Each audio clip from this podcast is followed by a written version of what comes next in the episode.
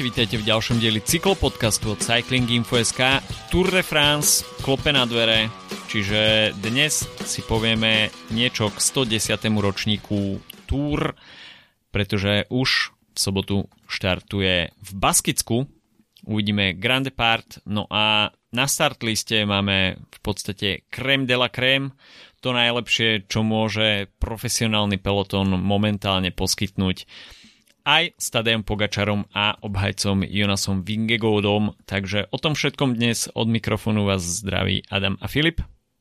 Čauko. No a skôr než sa ešte dostaneme na túr, tak eh, v ostatnom víkende, respektíve týždni sme mali možnosť eh, nahliadnúť na majstrovstvá jednotlivých krajín, väčšinou teda na európskom kontinente a, a spoznať nových národných šampiónov, či už individuálnej časovke, ale takisto aj v pretekoch s hromadným štartom. No a kde inde by sme asi mali začať ako na domácej pôde, pretože v tlmačoch sa uh, pretekalo v československom spoločnom šampionáte a videli sme individuálne časovky v kategórii Elite, kde sme tak trošku zabudli na Matúša Štočka, čo sa nám potom aj vypomstilo v pretekoch s hromadným štartom, pretože Matúš Toček z ATT Investments si pripísal majstrovské double, čiže okrem časovky aj majstrovský dres v pretekoch s hromadným štartom. Samozrejme všetká pozornosť bola namierená, myslím si, že úplne oprávnene, na Petra Sagana, ktorý momentálne síce nedisponuje úplne najideálnejšou formou vo svojej poslednej sezóne a asi aj sám uh, si myslel, že ten majstrak prebehne trošku hladšie.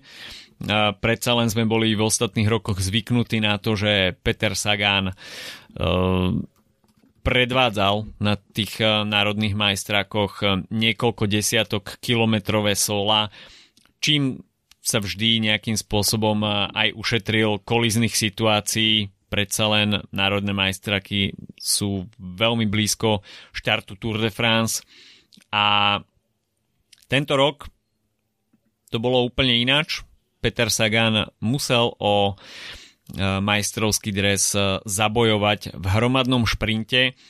Tým pádom, že išlo o spoločný majstrak, tak tá skupinka v samotnom závere uh, bola o čosi väčšia, no a išlo v podstate o taký uh, šprint selektívnej skupiny, kde to bolo nervózne a Peter Sagan nakoniec uh, tam nezvolil úplne najlepšiu stopu. Matúš Štoček uh, vyrážal v tom pomyselnom slovenskom šprinte z lepšej pozície. No a Peter Sagan sa tam nakoniec musel predierať dopredu, miesto tam nebolo. No a nakoniec, podľa môjho názoru, spôsobil kolíziu, do ktorej bol potom zapletený ešte aj výraznejšie Pavel Bitner, eh, skončil na zemi, no a potom sme mali možnosť vidieť eh, Petra Sagana chrliť okolo seba síru.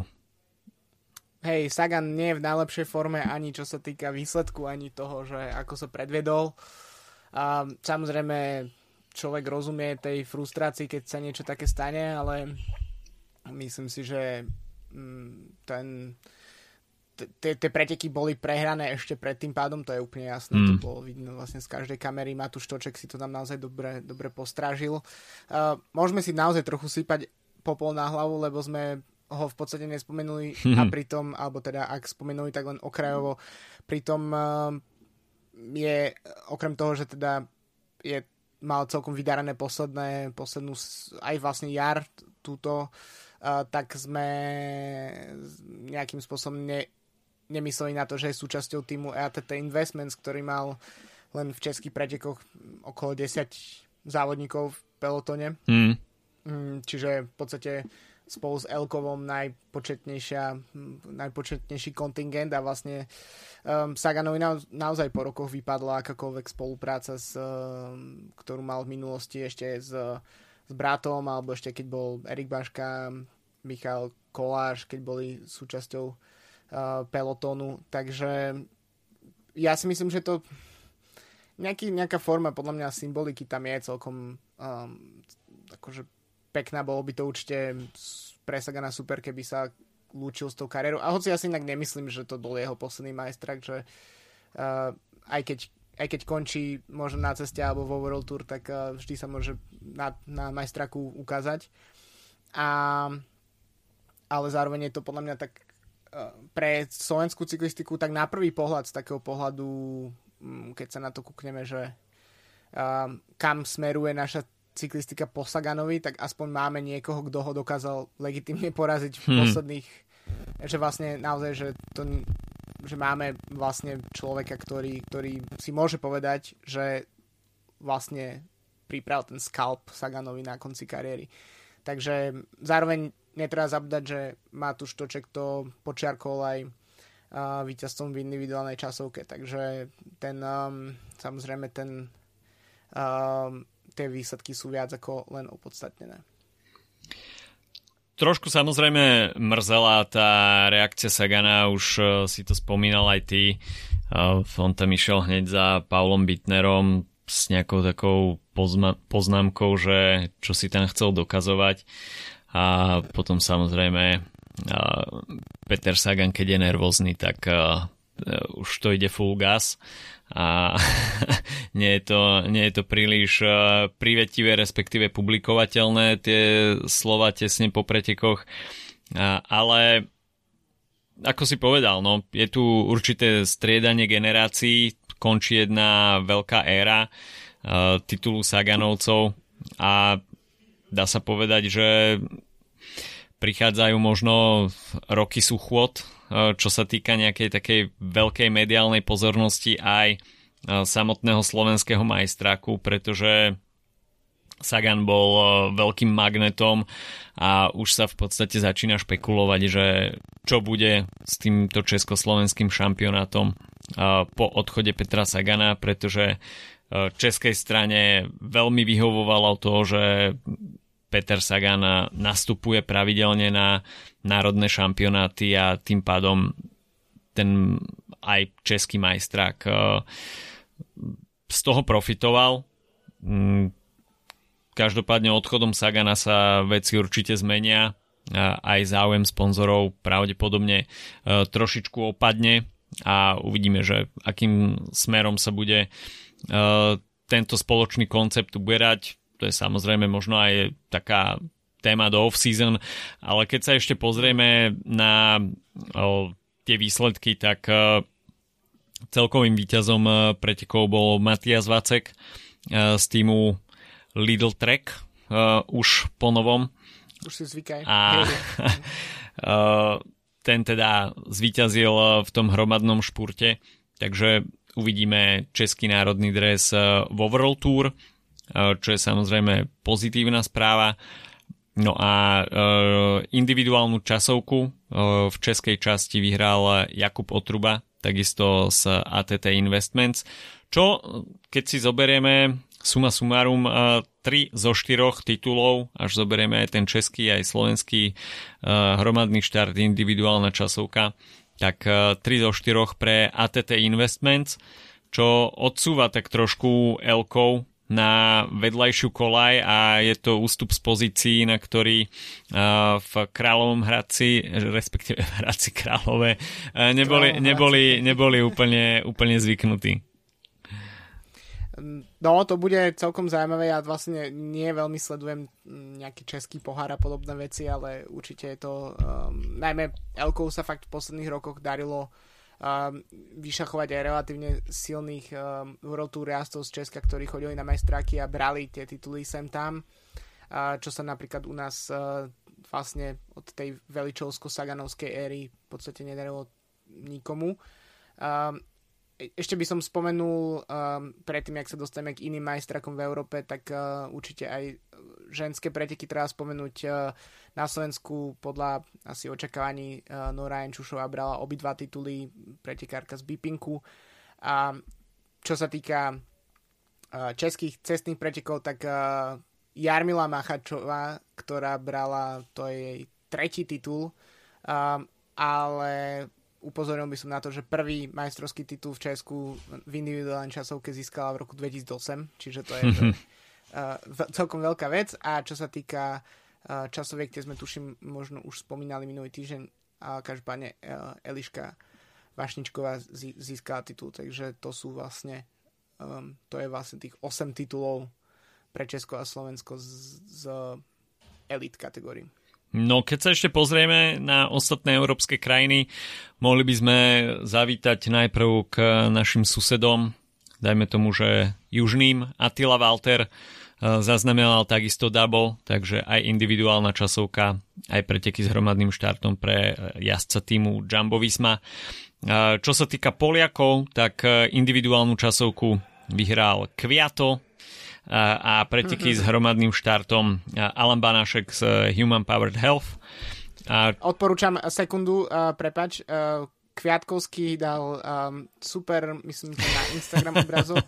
Uh, te, ako pred pretekmi zjedol, čo to bolo, Kielbasa. parky, kielbasu a že takto sa proste vyhrávajú tituly. Inak uh, Poliaci mali na rozdiel od väčšiny um, európskych um, časoviek majstrovských, tak mali fakt dlhú trať, mali a myslím, že okolo 50 km alebo minimálne 45 plus, a, takže a tam vlastne Kviatovský, e, Kviatkovský porazil Bodnara o vlastne pár sekúnd. Bolo celkom zaujímavé vzhľadom na dĺžku hmm. a, tých pretekov. No a keď sa pozrieme ešte do tých najzaujímavejších e, európskych krajín, tak samozrejme veľkú pozornosť e, na seba pútal belgický majstrák, kde sme videli už zaujímavý súboj v individuálnej časovke. Remko Evenepoel si tam samozrejme brusil zuby na národný titul, avšak e, v tej sprche, ktorá bola v belgickej individuálnej časovke, tak spadol na zem a ostalo na Remka iba štvrté miesto, ale chuť si vynahradil v pretekoch s hromadným štartom, kde po solo ataku si pripísal titul uh, v belgickom majstráku, takže trošku smola, že na pár týždňov minimálne neuvidíme belgický majstrovský dres v akcii, ale tak pokiaľ sa Remkovi nepodarí obhajiť E, titul na svetovom majstráku, tak má v zálohe belgický národný dres.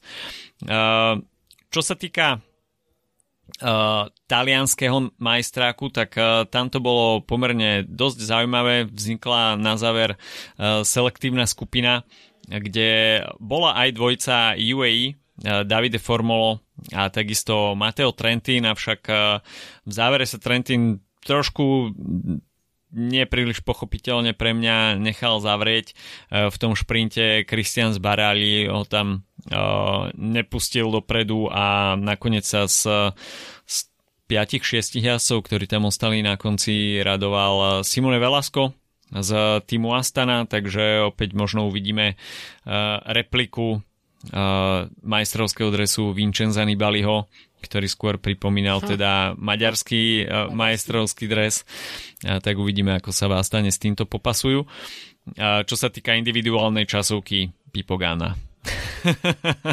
Vá, veľké prekvapenie. Tak asi, asi také prekvapenie ako v Slovensku, kde individuálnu časovku aj road race vyhral Tadej Pogačar. Pri individuálnej časovke ešte sa oplatí spomenúť, že jeho snúbenica Urška Žigart um, brala titul. Um, v ďalej, koho sa oplatí možno spomenúť um, Spojené štáty, um, individuálna, časo, individuálna časovka pre McNaltyho uh, a cestné preteky pre Queena Simonsa, môjho obľúbenca veľkého um, z prostredia konzervatívnych kruhov v Spojených štátov. Um, a v Írsku tam, tam sa šel veľký panáš. Hmm. Um, individuálna časovka Ryan Mullen to nie je až také prekvapenie, a, ale ani víťazstvo v cestných pretekov Ben Healy, ktorý ale to spravil. Koľko to bolo kilometrov? 100. 100, 100 cez 100, 100, rovných 100, 100 kilometrové solo, to je dosť BDS, by som povedal. Francúzi, uh, takisto návrat uh, do pozícií pre Remyho Kavaňu v uh, individuálnej časovke, no a FDŽ sa radovalo s, v pretekoch hromadnom štarte, s hromadným štartom, aké veľké prekvapenie. No a, majstrovský dres francúzsku trikoloru a bude nosiť nasledujúci rok Valentín Mado a čo v týme FDŽ samozrejme berú vždycky vážne a ten francúzsky majstrovský dres je vždy pekný. Áno, presne. FD, že to je jeden z, jedno z tých dní, kedy sa im oplatí fandiť v majstrovských uh, národných majstrakoch, pretože tie dresy naozaj dopadnú vždy dobre. Uh, ale cel, teším sa z toho aj, že celkom veľké množstvo jazdcov z Jumbo Visma um, bralo tituly, napríklad uh, ten maďarský dres Attilu Valtera tiež celkom uh, dobre pôsobí na oči, takže na to sa tiež celkom teším. Um, spomenul by som ešte um, naj, asi naj, keď si hovoril, že najprekvapivejšie výsledky v úvodzovkách, tak uh, na, zabredneme na chvíľu do ženskej cyklistiky. Kristin Majerus SD Works vyhrala svoj 14. cestný a 17. 17. časovkársky titul, ak by vás to uh, prekvapilo. Um, to je jeden z mojich... Každý rok sa na to vždy pozriem, že či vyhrala Kristin Majerus a každý rok uh, to tak býva, koho sme ešte nespomenuli, možno... Španielov. Da, da, Španielov, presne. Jonathan Castroviecho v individuálnej časovke tiež na veľké prekvapenie. No a Movistar uh, si pripísal španielský majstrovský dres uh, vďaka uh, možno vychádzajúcej hviezde, kvalitný jazdec Ojer Lascano, ktorý má celkom dobrú sezónu. Čo sa týka Nemecka, Bora.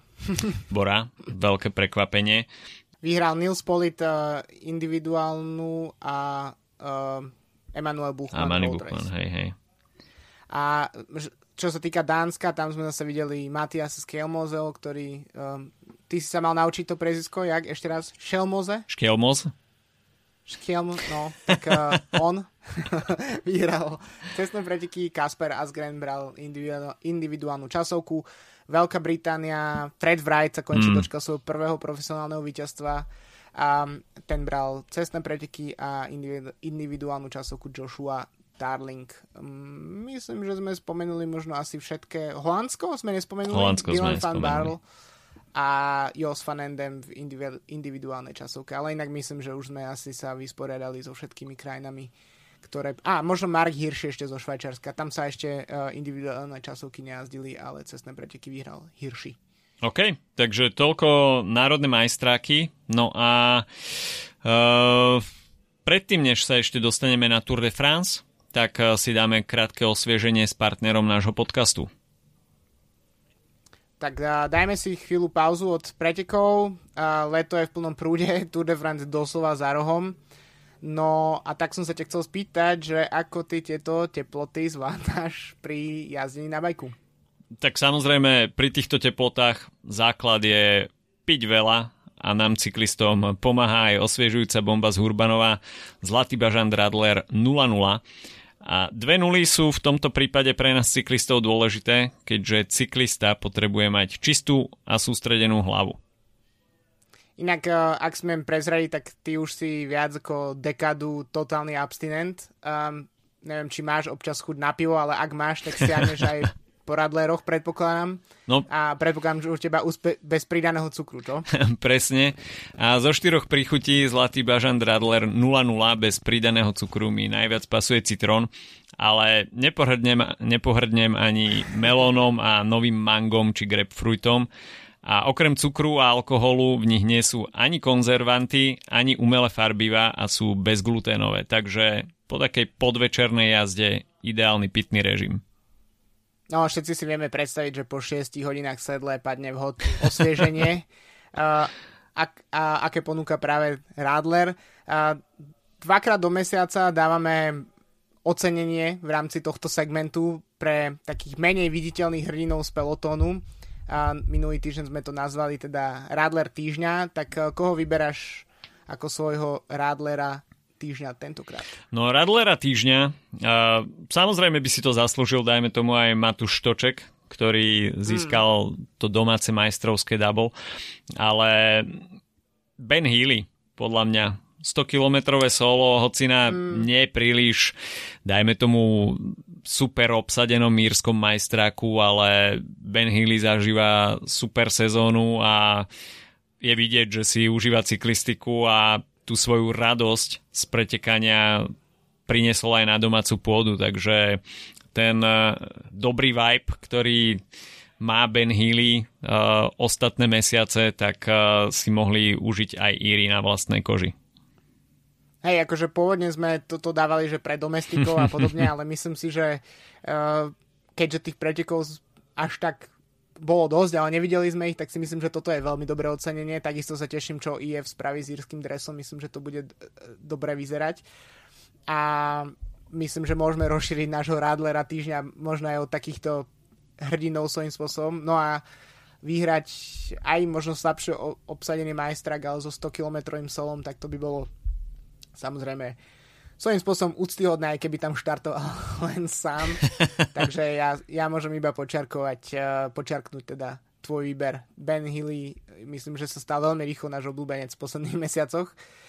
No a vráťme sa náspäť ešte na sekundu k zlatému bažantu Radler 0.0. Je to super nealkoholický prírodný produkt, ktorý ideálne funguje, či už na bicykli makáte pre seba svoj tým, alebo aj nemakáte vôbec, ale máte len chuť na niečo osviežujúce. Takže toľko partner nášho podcastu, Zlatý bažant Radler 00. No a letné horúčavy samozrejme patria k júlovému obdobiu, no a júl, tak to je Tour de France, tento rok 110. ročník, samozrejme najväčšie cyklistické podujatie v roku. A o tom sa asi nemusíme úplne baviť, čo Tour de France znamená. Nebudeme ako dokument na jednej nemenovanej stri- streamovacej službe, kde... Dní, 180 pretekárov, 20 tímov. všetky, všetky dokumenty a o Tour de France musí začínať takto. Najtvrdšie preteky v, ru- v roku. Najväčší športový event. Dramatická hudba, do toho hromadné pády, zdvihnuté ruky, šamselize. Hej, ne, stíhačky robia sa francúzsku vlajku. Hej, toto všetko musí byť. Uh, poďme k veci. Grande Part tento rok uh, v Baskicku, čo samozrejme prispieje k eh, atmosfére, pretože Baskovia, ako je známe, sú fanatici do cyklistiky, takže čo sa týka zvolenia miesta štartu Tour de France, málo čo môže byť lepšie ako Baskicko, takže na toto sa určite všetci tešíme, ale samozrejme eh, v prvom rade sa chceme no-, venovať eh, športovej stránke Tour de France. Jonas Vingego ako obhajca titulu z minulého roka proti vyzývateľovi minuloročný porazený Tadej Pogačar, takže vidíme rekapituláciu súboja z roku 2022.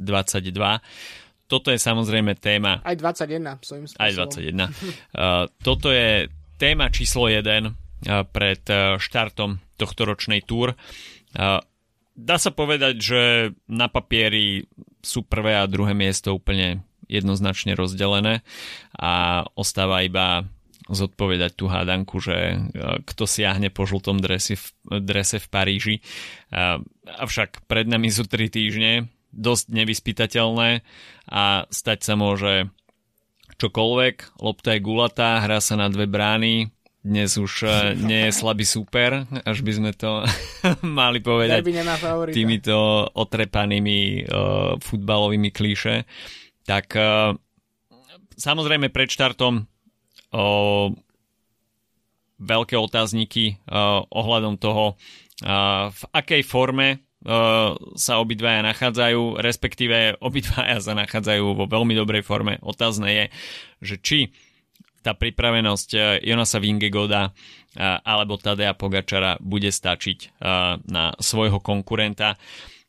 Čo sa týka trasy ako takej, uh, skôr než sa ešte dostaneme k uh, jednotlivým jazdcom, respektíve tímom, tak celkom sa mi páči, ako to narysovali nakoniec tento rok organizátori v ASO a uvidíme 6 horských dojazdov, čo sa týka charakteristiky tých jednotlivých etap, tak 4 rovinaté, 6 zvlnených, 5 kopcovitých, 5 horských a jedna jediná individuálna časovka, takže tie individuálne časovky, respektíve kilometre individuálnych časoviek nebudú až tak rozhodovať o výsledku tohto ročnej túr.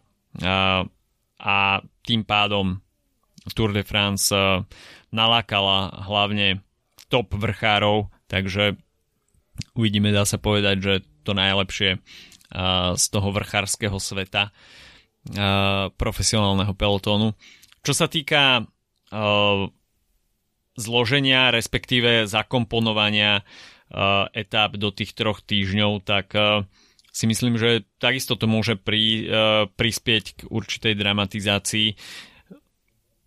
To podstatné možno neuvidíme nakoncentrované v poslednom týždni, ako sme to videli na tohto ročnom Gire, dajme tomu, ale samozrejme bude to o to ťažšie pre jednotlivé týmy skoncentrovať sa na všetky tri mm. týždne, pretože už samotný Grand Depart v Baskicku prinesie tri zvlnené dni, ktoré môžu byť dosť nervózne, pretože okrem vrchárov tam e, budú chcieť e, uspieť aj pančery, ktorí budú mať e, jedinečnú príležitosť získať žltý dres. V prvom týždni sa už v podstate dostanú jazdci do Pireneji, takže tiež to bude pomerne dosť náročné.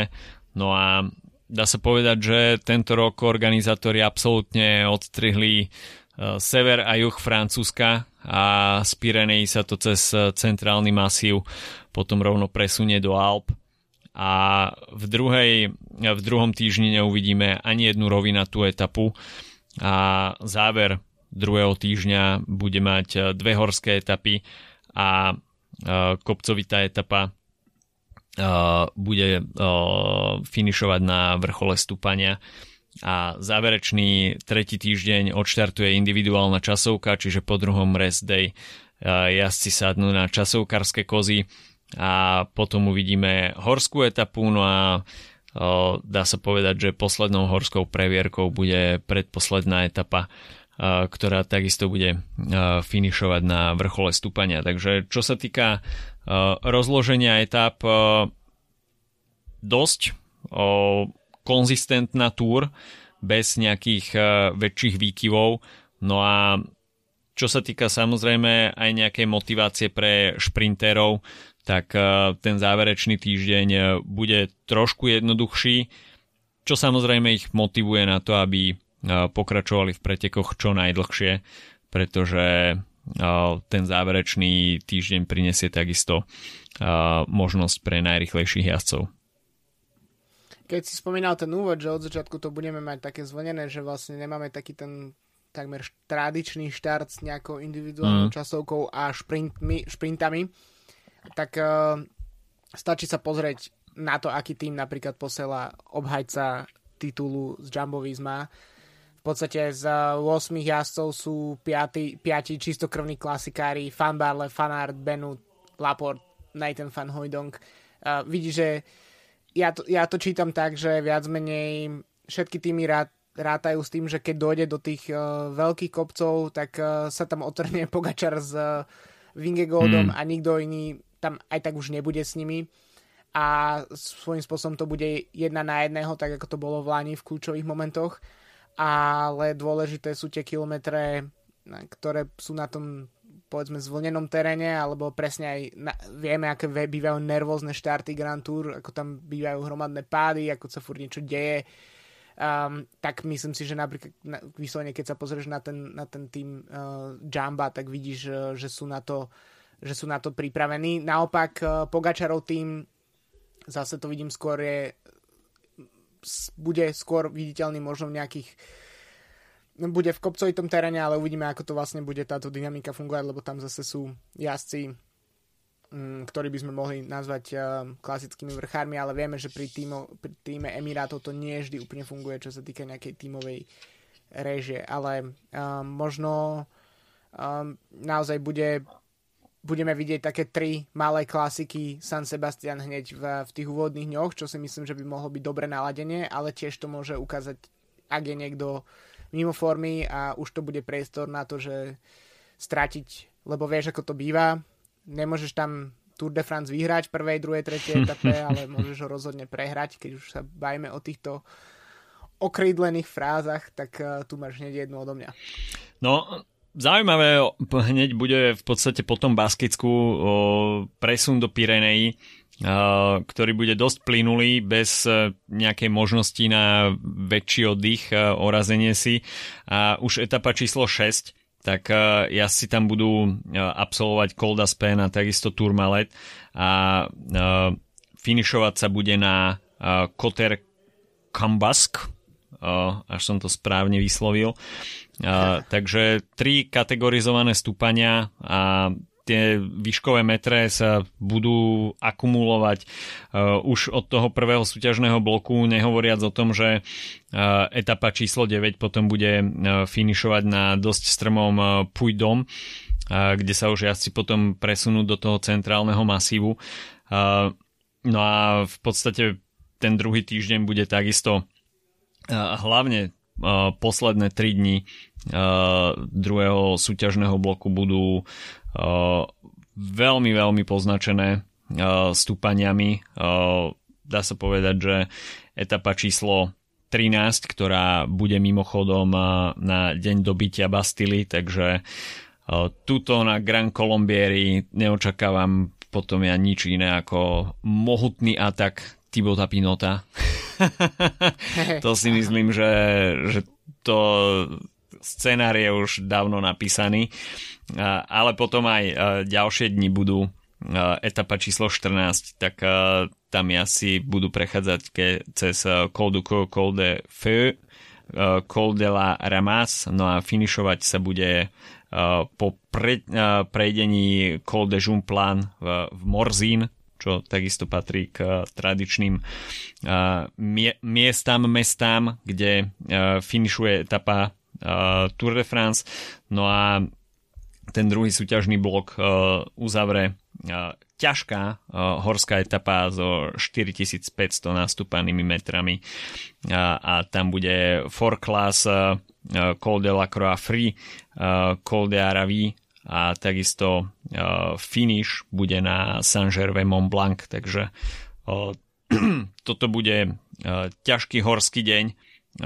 No a tretí týždeň, tak tam bude horská etapa s finišom v Kuršveli, kde jazdci zdolajú Col de la Los a to je nekonečné stúpanie. Mali sme ho možnosť vidieť už na Tour de France pred niekoľkými rokmi. No a takisto etapa číslo 20 bude finišovať v Le Markenstein a to bude krátka, ale veľmi intenzívna etapa 133 km a nastúpaných 3400 výškových metrov. Takže tých vrchárskych príležitostí bude na tohto ročnej túr o čosi viac, ako sme možno zvyknutí z ostatných rokov, čo ja beriem ako veľké pozitívum. Možno trošku škoda, že tých individuálnych kilometrov v časovke je trošku menej, ale dúfam, že jednotlivé týmy to pojmú ako výzvu a v kopcoch sa bude pretekať veľmi aktívne. Keď chceš dostať Davida Godu na pódium, tak ako organizátor nemôžeš dávať veľa individuálnych kilometrov to je samozrejme jasné. Takže, a, ale myslím, že sme vlastne v trochu takej situácii, že povedzme, že tri asi najväčšie GC mená v súčasnosti, z ktorých jeden je uh, Remko, ktorý neštartuje, tak uh, si myslím, že s tými časovkami by si hrávo poradili, takže vlastne je to svojím spôsobom nejaká forma limitovania silných stránok iných jazdcov, ale ja si aj tak nemyslím, že to pri Pogačarovi a pri um, pri Vingegodovi nejakým spôsobom naozaj bude efektívne. Pokiaľ sam, sam, samozrejme nestane niečo ako na Gire, na čo s čím musíme stále rátať, že uh, budeme mať jazdca, jasného favorita, ktorý jednoducho vypadne kvôli napríklad covidu alebo kvôli nejakému horšiemu zraneniu. Videli sme, ako skončil Theo Gegenhardt napríklad mm. uh, na Gire.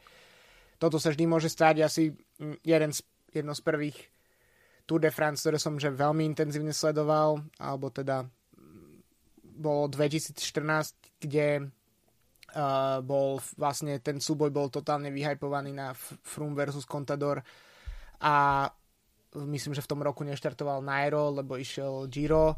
To znamená, že bolo to naozaj že totálne vystavané na, na súboji týchto dvoch jazdcov a videli sme, že po prvom týždni už ani jeden z nich hmm. nebol v pretekoch a, a Nibali vyhral si s šiestimi hodinami náskoku celé, celé Tour de France a to sa presne môže stať teoreticky, že um, ako, ako vieme, no, tie, tie preteky sa dokážu zlomiť, ale ak pôjde všetko podľa predpokladov alebo ako, podľa scenára ako z minulého roku, tak uh, si myslím, že to naozaj je, že máme veľmi, veľmi úz, úzke uh, úzky okruh favoritov, ale zároveň veľmi široký koš, uh, koš ľudí, ktorí môžu sa dostať na podium.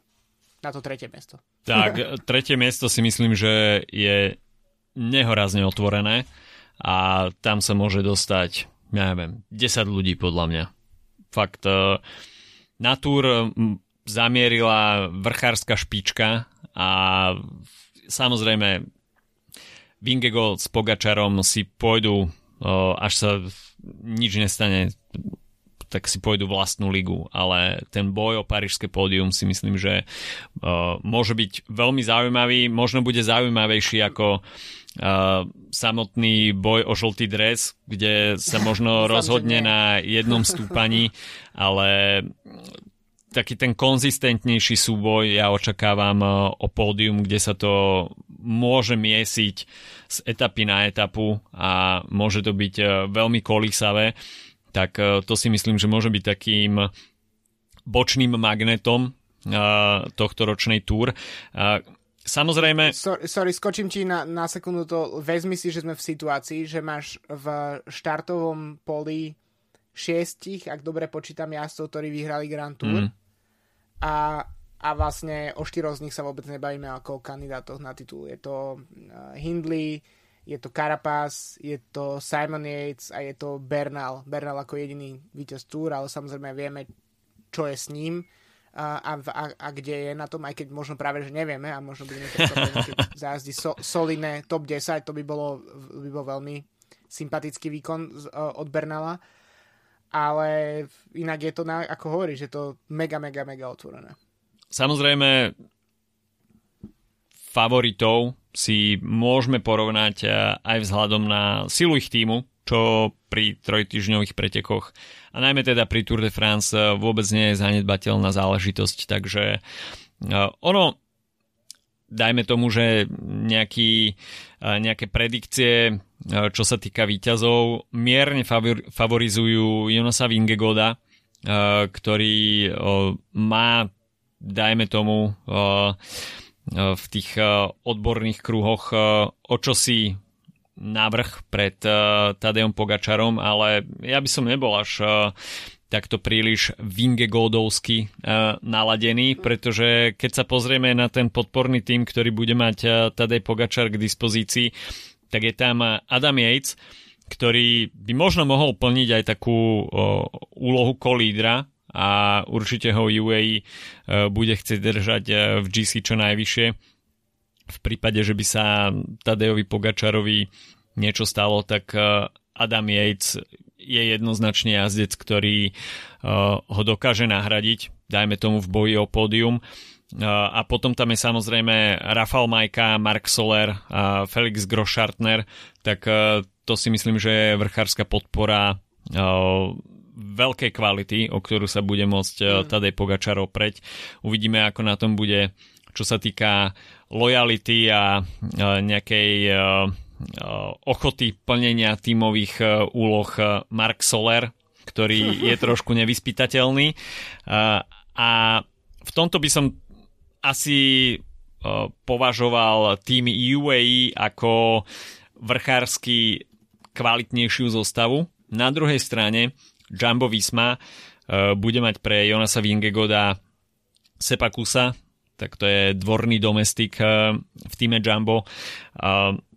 Vilko Kelderman uh, sa vracia do zostavy a, a takisto bude tam tiež, bon, tiež Bonot a uh, Wout van Aert, ktorý ohlásil, že nehodla zopakovať atak na zelený dres, hoci ani to sa nejakým spôsobom asi nedá vylúčiť, ale nebude to tímová priorita a bude plne k dispozícii Jonasovi Vingegodovi, takže švajčiarsky nožík ako veľký žolík, si myslím, pre Jonasa Vingegoda, ale taká tá vyslovene vrchárska podpora si myslím, že ide, ide jednoznačne pre UAE. Áno, ten tým trošku pripomína taký, taký Sky starých dobrých frumovských časov, že naozaj veľa jazdcov, ktorí majú potenciál alebo už aj históriu nejakých Grand Tour pódy. Takže, takže tam určite tá sila je. Inak mi prekvapilo ma, že Adam Yates doteraz nikdy nevyhral etapu na Grand Tour, som sa to zvedel včera. Mm. je, asi som si to myslel, že to dokázal za na to, koľko vyhral jeho brat, tak, mož, tak samozrejme sú to identickí jazdci v iných tímoch. Ale presne, ten, ten, čo sa týka vrch, vrchárskych, vrchárskej pomoci, tak naozaj tá, tá miska váh je na strane UAE, ale ťažko povedať, že kde to vlastne bude potrebné a ako to bude mm. fungovať. Um, ale je vidieť, že tie týmy prichádzajú v podstate veľmi s, s veľmi koncentrovanou úlohou. Samozrejme, Jumbo Visma má výhodu, že a ak by náhodou sa Vingegodovi niečo stalo a výpadne zo zostavy, tak síce nemôže, nemôžu asi pomýšľať na nejaké pódium alebo na niečo také, ale majú potom zrazu k dispozícii tým, ktorý môže každý deň vyhrať nejakú etapu a, a odnes si proste 10, 10 etap vyhraných a, a dresy a podobne. A pri UAE, ako si hovoril, Adam Yates je taký, taký, také zástupné meno. No a koho by sme tam videli asi ako taký tretí tým? Asi by sme sa na Boru mohli pozrieť vzhľadom na Jaya Hindleyho, um, ktorý... Jay Hindley sa mi tam zdá Giro. taký strašne izolovaný. Uh, jasné, tá vrchárska sila uh, tam je, je tam Manny Buchmann, je tam uh, Patrick Konrad, je tam takisto Bobby Ungels, ale čo sa týka nejakej vrchárskej sily, tak mi um, príde oveľa silnejší Bahrajn. Uh, ktorý tam má Mikela Landu, Pia Bilba, Volta Polsa, Jacka Heiga ale... Inak Jack Hague má za sebou Giro, Dauphine a teraz má, ide to je pravda. Tour, takže... Ale čo sa týka ešte vrchárskej sily, tak uh, IF, Richard Carapaz, mm. Rigoberto Urán, Esteban Chávez, Andrej Amador, Nelson Powells, tak to si myslím, že je zostavička. Ako ja si pôjdem tento rok na tur kolumbijskú vlnu a to uvidíš pri, uh, pri typovaní pódia to mnohých, okay. mo- to mnohých možno prekvapím. Ale... Čiže Rigo, hej? Rigo je žltý dres. Odhalil, odhalil si ma, ale nie, na, ale nie na žltý dres. Ale ja si myslím, že Kolumbia bude na tohto ročnej túr v živle svojom. no ja by som, keď sme pri Kolumbii, tak um, bavili sme sa už o Bernalovi, ktorý, pri ktorom je to vždy otáznik, ale bol tam podľa mňa náznak zlepšenia v posledných týždňoch.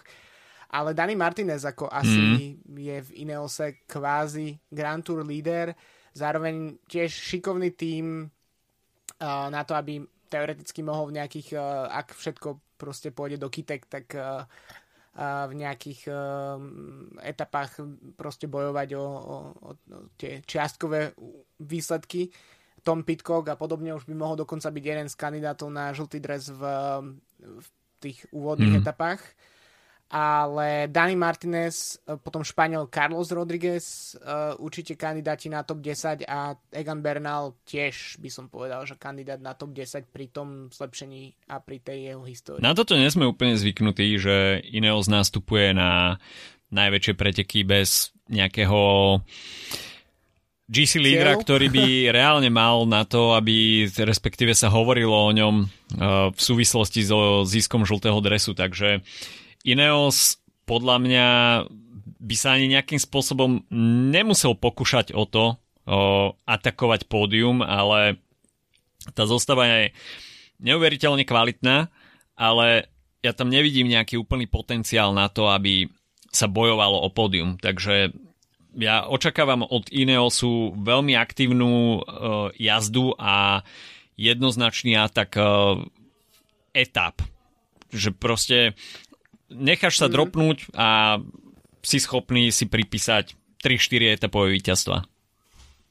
Áno, to presne, akože Karapaz na Vuelte v Lani, mm. kde, kde to bolo, tak presne táto situácia, ale na druhej strane môže sa tam stať presne, že stratia, stratia, sa, stratia sa minúty na úvod a potom nejakým spôsobom sa niekto z nich môže katapultovať smerom k pódiu cez nejaký úspešný únik, ako v štýle uh, takého toho Guillaume Martana, ktorý jednoducho jeden deň je 15. v GC, druhý deň je 4., potom tretí deň je 12. a nakoniec skončí 85. takže takže taký, tak, také niečo, keď sa to podarí silnejšiemu jazdcovi, tak uh, tam nejakým spôsobom ten, uh, ten atak môže byť. Ale samozrejme, um, uh, aj keď si pozerám tuto nejaké odhady favoritov, tak um, paradoxne Bernal má najviac hviezdiček na, na potenciálne pódium. Mm. Čo ale si myslím, že je, by bolo trochu tak, ako sa hovorí, wishful thinking, že, že vlastne e, myslím, my všetci, ktorí si ideme kolumbijské vlny, tak uh, by sme dúfali a uvidíme. Možno naozaj je to priestor, aby sa vyšvihol. Um, ale ako hovoríš, IF pre mňa veľmi atraktívny tým, ešte tomu Magnus Kort ktorý môže vyčíňať e, v takých tých e, etapách ani nie šprinterských, ani nie vrchárskych a samozrejme netajím sa tým, že to je môj obľúbený tým, takže... Heli- helikoptéra je nachystaná. Hej, ani, ani, ne, toto neviem dostať z hlavy, odkedy si mi povedal, čo to je. A, a vzhľadom na to, že sme rodinný podcast, v ktorom sa nenadáva, tak uh, nebudeme to ani rozoberať ďalej pre tých, čo nevedia. Zisti, zistite okay, si. si. Zistite si. Koho ešte by sme mohli spomenúť? Tak, uh, Movistar. Nespomenuli z... No, presne, Movistar z... Movistar, tak uh, tam je Enrik Mas, uh, ktorý určite patrí ku kandidátom na top 10. Povedal by som, že aj top 5, ale nevidel by som tam úplne nádej na možné pódium, ale tá vrchárska sila Movistaru uh, je určite kvalitná. Je tam Ruben Guerrero, uh, Mateo Jorgensen, uh, Jorgenson, uh, Antonio Pedrero, uh, Gorka Izagir a Gregor Mulberger. Takže uh, pokiaľ by to Enrikovi Masovi nevyšlo na ten boj o pódium, respektíve by vypadol nejak výraznejšie z GC, tak uh, tá nádej na etapové víťazstva uh, si myslím, že v Movistare je živiteľná?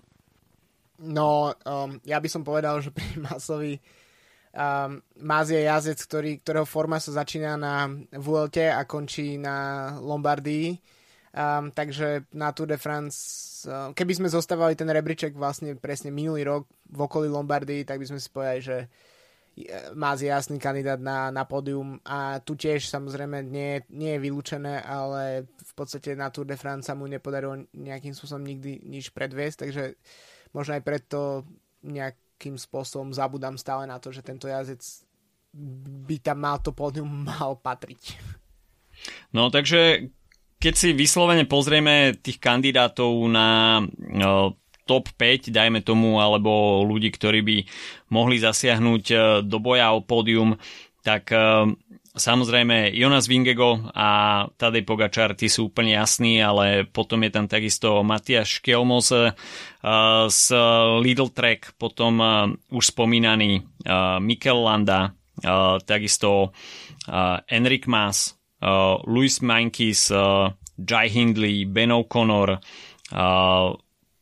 Rigoberto Uran, dajme tomu, uh, alebo Richard Carapaz, uh, Simon Yates, David Godu, tak uh, ten start list vrchárov je skutočne nabitý a myslím si, že čo sa týka minimálne tých horských etap, tak sa môžeme tešiť na súboje a možno tie súboje o top 3 budú o čosi zaujímavejšie ako o žltý dres, pretože uh, tam to môže byť, uh, respektíve tam to bude uh, menej uh, vyspytateľné a uh, môžeme uvidieť uh, zaujímavé uh, prelievanie uh, tých pozícií v top 10. Uh, čo sa týka uh, šprinterov, tak uh, takisto na Tour de France uh, máme možnosť vidieť e, jednoznačne to najlepšie, e, čo šprinterská scéna ponúka. No a na Tour štartuje Jasper Philipsen, Fabio Jakobsen, e, Dylan Hrunewegen, Mats Pedersen, Caleb Ewan, Mark Cavendish, no a takisto Alexander Kristof, Biniam Girmay, Peter Sagan, Phil Bauhaus, Brian Cockart, Jordi Meus a Sam Welsford. Takže a samozrejme aj John Degenkolb. A to sú jazdci, ktorí sa pobijú o nie príliš a veľké množstvo možných šprinterských dojazdov, nech ich tam bude nejakých 5-6, takže tá konkurencia je skutočne veľká, no a samozrejme netreba zabúdať na Mate van der Poola. No, Cavendish je, bude určite veľmi skloňované meno vzhľadom na to, že jedna etapa ho delí od rekordu, od prekonania Edio Merksa. Uh, ešte by som nejaký čas dozadu povedal, že tam nie je toho úplne blízko, ale Giro ukázalo dobrý, dobrý smer. V jeho prípade myslím si, že sú dva spôsoby, akým to pôjde. Jeden je, že celú šprinterské vlastne to, to, min, to mini súťaženie ovládne jeden jazdec a to v tomto prípade by som videl podľa výsledkov z jary asi Jaspera Philipsena, takisto jeho tým v podstate môže s Vanderpoolom vý, výlučne ísť iba na ňo. Um, alebo bude taká situácia, ako vidíme čo častejšie v minulých rokoch, že máme 5 šprinterských etap a vyhrajú 4 ľudia napríklad, alebo 5 a to, vtedy napríklad by tá Cavendishová šanca na získanie niečo toho, toho, tej jednej etapy mohla zrásť a tam vidím určite perspektívu vzhľadom na to, že Philipsen, Grunewegen, Pedersen, Jakobsen sú um, možno Pedersen nie úplne, ale minimálne tí traja um, sú veľmi vyrovnaní um, túto sezónu, čo sa týka šprintov a uh, Caleb Ewan určite by chcel zlomiť smolných pár rokov uh, Girmay hmm. bude chcieť pripraviť uh, živnú pôdu pre, pre afrických fanúšikov, aby bolo čo oslavať, takže tých ako keby narratívov tam je dosť veľa na to, aby sa mohlo nejakým spôsobom sa niekto presadiť. Ešte celkom zaujímavé meno, um, nemyslím si, že by že je to kandidát na víťazstvo, ale uh, akékoľvek, ale je Jordi Mails, že vlastne Bora sa rozhodla ho uprednostniť pred mm. uh, samom Benetom, čo je povedať celkom zaujímavé. No skôr než sa dostaneme k typom na prvé tri etapy a samozrejme uh, aj pódium a uh, držiteľov jednotlivých dresov, tak uh, si spravíme krátky coffee break s partnerom nášho podcastu slovenskou pražiarňou uh, Kofeín. No a uh, ako sme už spomínali minulý týždeň, tak uh, Kofeín vyrukoval uh, na letnú sezónu uh, so svojimi novinkami. Vracia sa takisto Pineapple Express, čiže druhá dávka tejto sladkej ananásovej bomby, ale rozhodne stoja za zmienku aj e, Kolumbia Monte Blanco, Etiópia Gote Sodu, no a takisto Kenia Vanjenji. Rozhodne odporúčam e, tieto kávy skúsiť e, na cold brew a tejto príprave som sa ja minulý rok trošku až to lutujem, uh, vyhýbal, ale tento rok som si povedal, že Cold Brew bude jednoznačne nápoj mojej letnej sezóny. No a jednoznačne môžem odporučiť uh, Pineapple Express a Columbia Monte Blanco, ktoré na Cold Brew uh, chutia úplne geniálne, ale takisto Etiópia aj Kenia stoja za vyskúšanie mne tieto dve kávy najviac sadli na espresso, možno trošku prekvapivo, ale je to tak. Ale myslím si, že pokiaľ siahnete po ktorejkoľvek z týchto štyroch káv, tak rozhodne netrafíte vedľa a toto sú kávy, ktoré by mali patriť vo vašom letnom kávovom repertoári, takže Toľko, krátky coffee break s partnerom nášho podcastu Slovenskou pražiarňou Kofeín. No a my sa pozrime, čo nás čaká uh, tie prvé 3 dni v Baskicku, pretože Grand Depart uh, sa odohrá v okolí Bilba a budú to tri veľmi zaujímavé dni, ktoré budú veľmi bohatné na nastúpané výškové metre. Samozrejme v Baskicku sa veľmi ťažko hľadá rovinatý profil. No a jazdci už v prvý deň nastúpajú cez 3000 výškových metrov. No a čo sa týka boja o prvý žltý dres, tak tam to môže byť veľmi zaujímavé, pretože jazdcom sa postaví necelých 12 km pred cieľom do cesty Côte de Piquet s dĺžkou 2 km, ale s priemerným sklonom 10%, takže napriek tomu, že pôjde o nepríliš dlhé stúpanie, tak bude veľmi strmé, no a aj ten samotný cieľ v Bilbao tak posledný kilometr by tam mal mať e, priemer nejakých 4-5%, e, čiže rozhodne to nebude e, rovinatý šprint a myslím si, že už samotný Code de Pique trošku roztrhá pelotón a Prial by som si, kebyže sú tam aktívne aj jednotlivé GC týmy.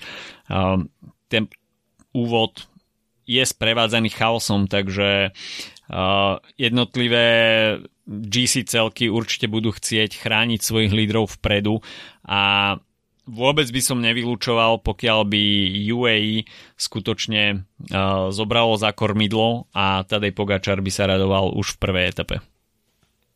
Tam podľa mňa záleží vyslovene na tom, že um, ako, aké, ako sa budú vyviať preteky a či tam bude šanca vlastne pre tie GC týmy odrezať konkurenciu nejakým spôsobom.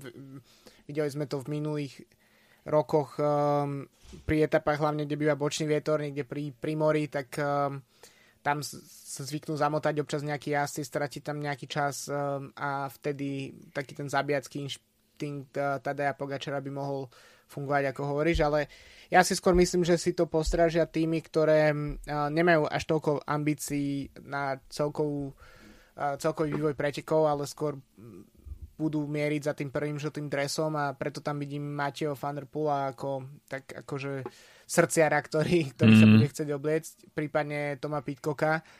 Mm, a v tomto prípade ale typujem skôr toho van der Pula. No potom príde etapa číslo 2, ktorá bude finišovať eh, v San Sebastiane. Bude to, dá sa povedať, eh, taká kópia pretekov eh, okolo San Sebastianu, minimálne ten záver. Chajský Bel príde 17 km pred cieľom a budú sa tam udelovať takisto e, bonusové sekundy ako pri Kodepike. E, bonusové sekundy 8, 5 a 2. A, takže určite motivácia e, aj pre jazdcov, ktorí sa budú chcieť obliecť do žltého dresu v tých úvodných dňoch, aby atakovali tieto bonusy. Chajský bel 8 km dlhé stúpanie s priemerným sklonom 5,3 km Poznáme to z pretekov okolo Baskicka, tento e, kopec vie byť veľmi selektívny, určite bude obsiatý domácimi fanúšikmi, no a e, pre baskických jazdcov to bude extra motivácia e, táto etapa. A Mikel Landa mi príde ako jeden z možných favoritov. Ja, mne padol zrak tu, keď som si pozeral jazdcov na meno Judo Chikone a neviem, že či to je naozajstný typ, ale rozhodujem sa, že áno. Ešte by, na koho by som sa možno pozrel, tak to je Nilson Paules, už on mm. pre, pre uh, treba sa pozerať na bývalých výťazov klasiky San Sebastian určite. A takže tak, ale skôr, skôr ten dávam na svoj prvý tip um, a to je uh, Čikone. OK.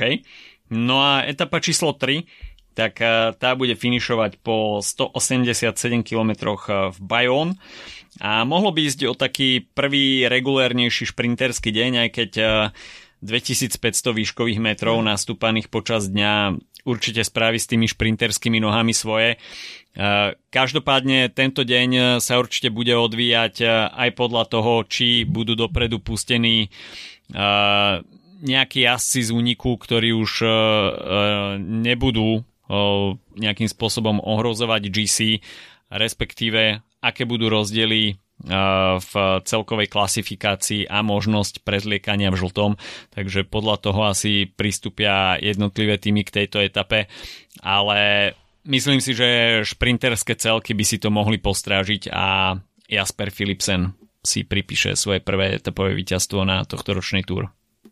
A ja hovorím, že toto bude africký deň a hmm. tú etapu si zobere Bini Girmay. No, a poďme k typovačke pódia a jednotlivých dresov. Takže a ako sme už spomínali, tak e, kolumbijská vlna e, bude u mňa. Prvé miesto však e, Tadej Pogačar. Veľmi kolumbijské. Druhé Jonas Vingego, takže v tomto budem trošku konzervatívnejší, ale myslím si, že pódium doplní Rigoberto Urán. A ja hovorím, že Tadej Pogačar, Jonas Vingego a pódium doplní Richard Carapaz. Takže tiež si držím juhoamerickú vlnu. Colombia es pasión. Kolumbia es pasión, alebo Ekvádor tiež. a, poďme k ďalším uh, kategóriám. Zelený dres, čiže bodovacia súťaž Mats Pedersen a bodkovaný dres u mňa Michael Woods. No a biely dres pochopiteľne Tadej Pogačar. Bielý dres Tadej Pogačar, myslím, že tam sú asi najnižšie kurzy zo všetkých. Uh, zelený dres Jasper Philipsen a bodkovaný dres uh, Thibaut Pino, keď vypadne v tretej etape z boja o GC, tak uh, si zopakuje uh, vrchársky dres Gira. Na Tiboda Pinota som nezabudol a toto si zapíšte už e, dopredu. Myslím si, že to už organizátori majú aj vygravírované na cene. Bude, bude najbojovnejší jazdec. Určite. Tam ani iný, iný, iná krajina ani nemôže byť zastúpená ako Francúzsko a tak toto je, to je úplne jasné, že to bude Pino vo svojej poslednej túr. Až by ste ma chceli presvedčiť o opaku, tak uh, zamierte na náš Discord kde si myslím, že sa rozbehne počas Tour de France eh, veľmi burlivá diskusia a toto je priestor, kde uh, môžete s nami zdieľať takisto svoje typy, respektíve zážitky, postrehy z etap. Takže link na náš Discord dávame do popisu podcastu. No a to je na tento týždeň od nás všetko. Pre tých, ktorým končí školský rok, tak prajeme úspešné vysvedčenie. No a od soboty najbližšie 3 týždne patria Tour de France, highlight sezóny je pred nami, takže si to užívajme. Majte sa zatiaľ pekne. Čau, čau. Čauko.